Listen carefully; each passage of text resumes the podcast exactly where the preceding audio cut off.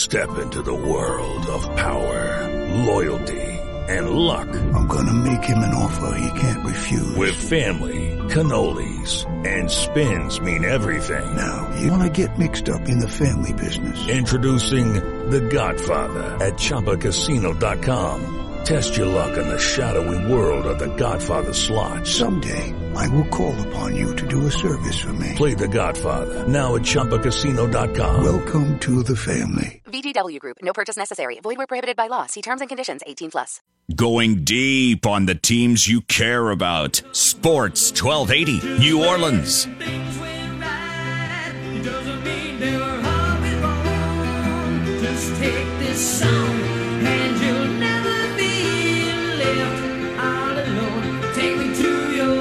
All right, welcome back. Chris Gordy Show, Sports 1280 New Orleans. Switching gears, talking some LSU sports, all things LSU sports now with our buddy Chris Blair, voice of the LSU Tigers. And Chris, I thought a little home sweet home for you. You finally been on the road for like the past eight months. You finally get to come home for a little bit. yeah, well, I like it, man. Uh, you know, I'm, I can always get into some crew, and uh, yeah, I like. Uh, I like being home too, and it has been uh, busy. Well, like you say, eight months, uh, um, and the, gearing up for it. And uh, you know, hopefully with LSU baseball, going to go a, a little bit longer here. Hopefully till the end of June uh, to finish up in Omaha, but we'll just have to wait and see. Yeah, it was an interesting weekend. Well, a big weekend coming up this weekend. We'll get into that a little bit, but let's look back a little bit. Friday night, the uh, Sweet 16 game against Michigan State. I mean, look, I, everything I saw leading up to the game, Chris, I just got the feeling I was like, man, this team is ready. I mean, they just seem so calm and poised, and you know, nothing rattled them all season long. Able to come back, uh, you know, from the big comeback in Missouri to uh, you know all the overtime games and all that and it was just crazy because it was the first time this year it felt like, man, they're really uh, behind the eight ball here. That first quarter, I mean, it just tips off, and it was like Michigan State just in the zone, firing up three after three, grabbing every rebound, and it was the first time all season you felt like, hey guys, what's going on here? Wake up! It was it was crazy to see. Yeah, it was a little surprising uh, the physicality to open up the game, uh, or, or the lack thereof, you know, by LSU because they'd always been a team that you know, even with those comebacks you talked about, they got strong in the final six minutes of ball games and even in overtime this year. Uh, but usually in the first half, I mean, LSU was the aggressor. They threw the first punch. Um, but, you know, looking back on it, you know, taking in Tom Izzo's press conference uh, the day before, you know, that was kind of what he was talking about. He was talking about this is an LSU team that's physical. They're going to come at you. They're going to come at you quick. And, uh, you know, I think, you know, kudos goes to Michigan State. I think they really stressed the fact uh, that they had to come out and, and, and be the more aggressive team from the opening tip. And then, as you said, it, it, it also helps them when they were able to knock down uh, the three point shots they knocked down early. I mean, they got up to an eight nothing lead before you know it, it felt like anybody had broken a sweat. Um, so, frankly, uh, you know, you got to hand it to them. They average about seven made threes a game, and you know they had seven made threes in the first half. So, uh, you know, I can remember remarking to Coach John Brady during one of the timeouts uh, midway through that second half that if Michigan State plays like this, they're going to be the team to beat. Uh, just simply because if they shoot the ball this well, uh, they're going to be a tough out. Yeah, it, it really felt like one of those where it was like you throw your hands up in the air and go, well, it's just their night. There's nothing more you can do. That said, the Tigers did make a nice run. I, I kept saying the right before half, I said, all right, if they could get it to like under 15, get it to like 12 or 13 going in the half, it's exactly what they did. Tremont Waters hits a it's a three at the buzzer, and then they come out in the second half.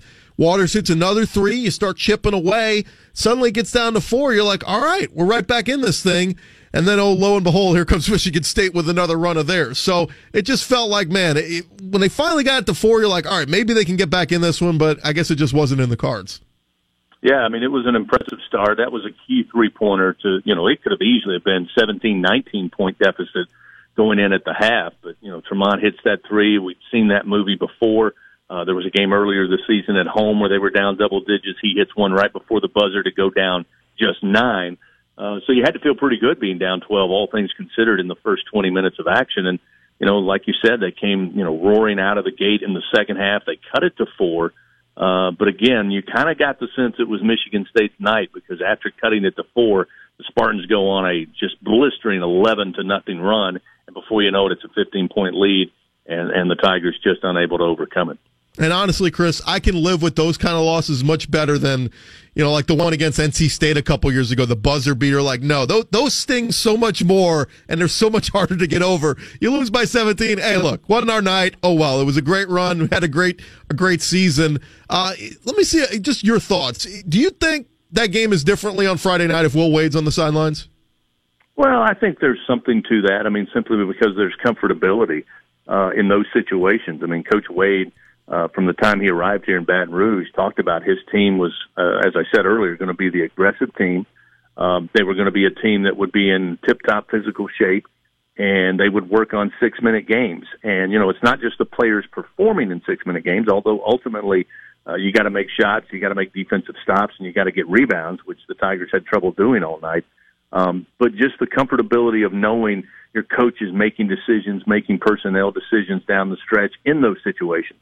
Um, but again, I, I, you know, hats off to the guys uh, on the staff uh, for the run to get to the Sweet 16. I, I don't think, uh, you know, when the news came down and, and Will was suspended, I don't think there were many people uh, super confident about how far this team could go. And I, I thought that Tony and, and Greg and Bill all did an, a tremendous job. Uh, their coaching, uh, I think, stood out in Jacksonville to get to the Sweet 16. Uh, but I think it's, you know, it's it's kind of like saying, you know, what would Duke have played like uh, in the Sweet 16? Uh, you know, if Coach K wasn't there, uh, right. you know, what would Virginia look like if Tony Bennett wasn't on the sideline? Uh, you can apply that to every team and every sport. Uh, you know, what if uh, Sean Payton's not on the sidelines for the Saints? Well, a couple of years ago they found out. Uh, right. So, you know, I, I think it, it, it would be naive to say there isn't an impact on there.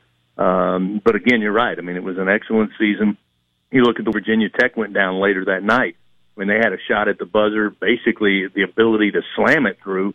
Uh, the player decides to kind of just, kind of not even really a shot, just kind of lay it up there uh, with both hands and misses. I mean, I think that is a more stinging loss uh, when you simply can walk off the floor against Michigan State and say on this given night, uh, you got to just say they played better.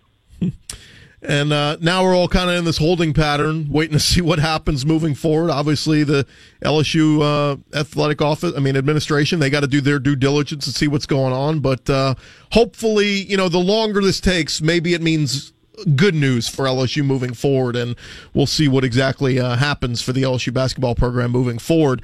Uh, on the diamond, Chris, uh, man, things really were getting ugly there for this baseball team after the Thursday night loss in Mississippi State. Look, they put up a fight that night, tried to come back, so it wasn't all bad, but at that point you looked at it and said, man, this team, uh, a handful of losses in a row and just trending the wrong direction. And something kind of happened on, on Friday night with the bats waking up and the pitching between Cole Henry and Eric Walker really settling this team down and two massive, massive wins that may have may have even saved the season to come out and take two out of three in Starkville. Well, first off, I mean, I think when you looked at the schedule and you knew a little bit about what the SEC was going to be like this year, uh, you looked at the early part of the conference and you say you got Kentucky at home, then you go on the road to Georgia, and then on to Mississippi State in that two week swing uh, to come out of that six and three, being able to pick up one win in Athens, and as you said, the two games in Starkville, uh, you know, to be right there in a three-way tie for second place in the West, uh, I think you'd be pretty happy. So I think they're on pace to where they need to be. But to your point, I think when they lost to McNeese State in the midweek last week, they played on Tuesday night, then they traveled to Starkville on Wednesday in preparation for Thursday's game one I agree with you. I think there were, you know, uh, a lot of question marks and a lot of maybe uh, lack of confidence, maybe is a better phrase, uh, on this team simply because they had no runs against McNeese State.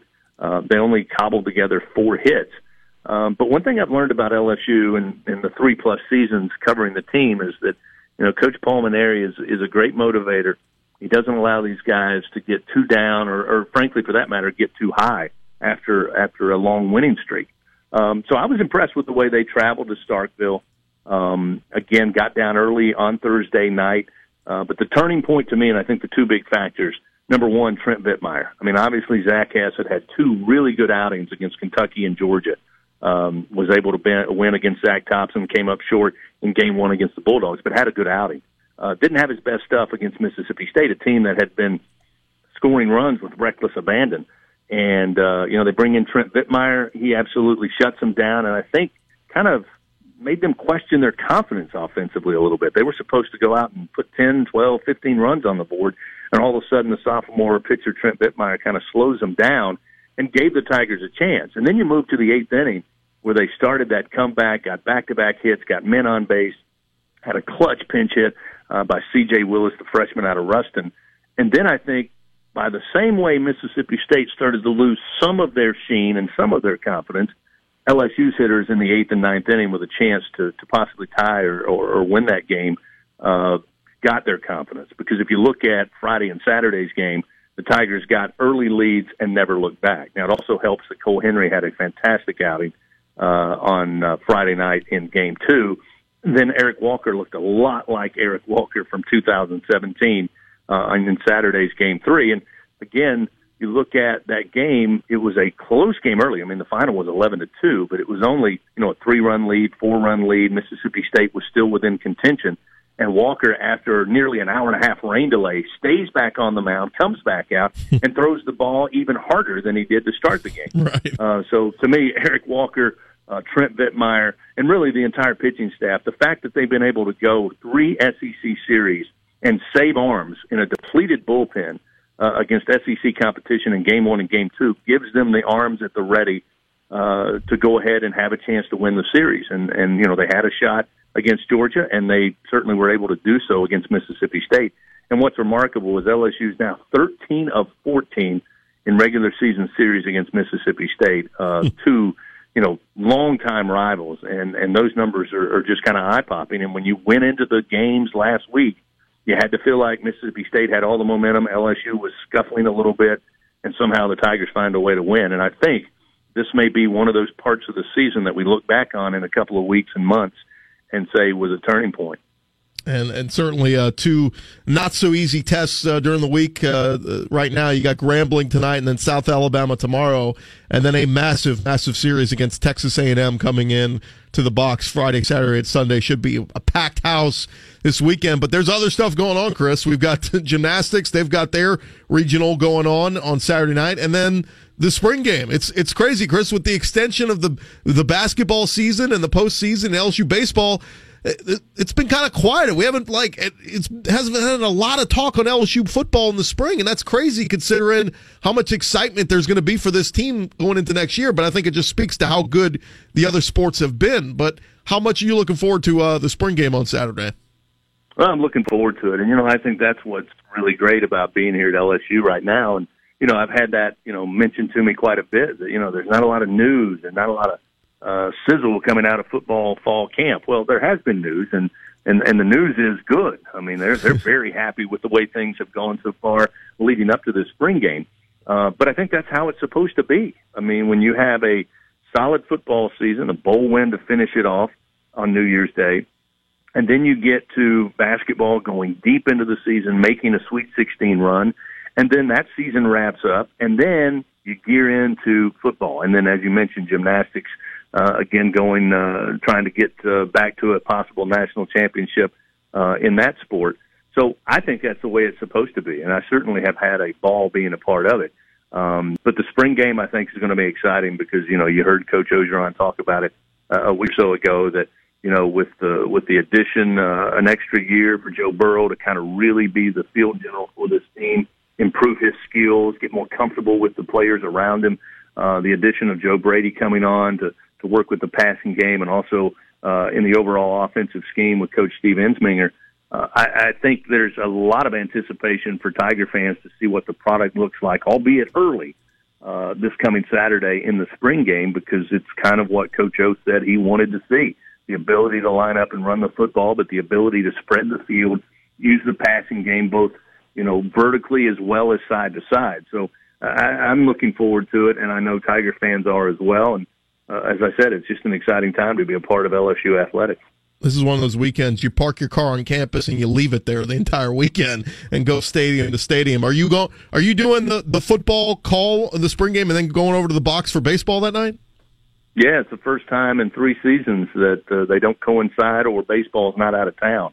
Uh, so I jumped at the chance to be there. Number one, to, to be a part of the day. Number two, to get uh, a real good look at this LSU football team here in spring practice and, and see what all they've worked on and some of the additions offensively uh, and also to take a look at you know how the defense looks with some key members uh, moving on to the next level or about to move on to the next level, and, and then be able to go over and finish uh, another rivalry series in the SEC since Texas A&M joined the league uh, between the Aggies and LSU. So looking forward to a full day but a fun day here on campus uh, this coming weekend. Look at Chris Blair coming into LSU right in the prime age where everybody's good. Every sport is good. You, it doesn't suck to do what you're doing right now, Chris. I know it's tough, long hours, long days at times, but man, is it all worth it? And uh, just soak it all in, my friend.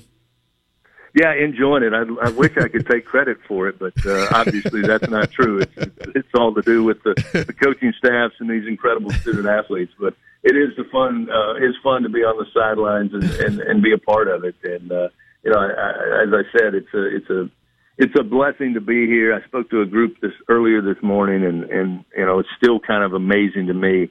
Uh, you know, to be sitting there at the Capital One Arena in D.C uh, calling an NC tournament game, you know, in the Sweet 16, and and then every time you you come to Tiger Stadium, it's it never gets old. And uh, with the baseball team, uh, we got the best seat in the house, high above home plate, uh, with packed houses almost every time the Tigers take to the field. So uh, it is it is a true blessing and something that I certainly don't take for granted. It was all because of Chris Blair. So remember that come contract time, right? LSU. he is Chris Blair. Chris, thanks again, man. Appreciate the time. Let's do it again soon let's do it again soon. Thanks for having me on, and go Tigers. All right, thanks, uh, Chris Blair, the voice of the LSU Tigers, join us there talking uh, everything from football to baseball to basketball.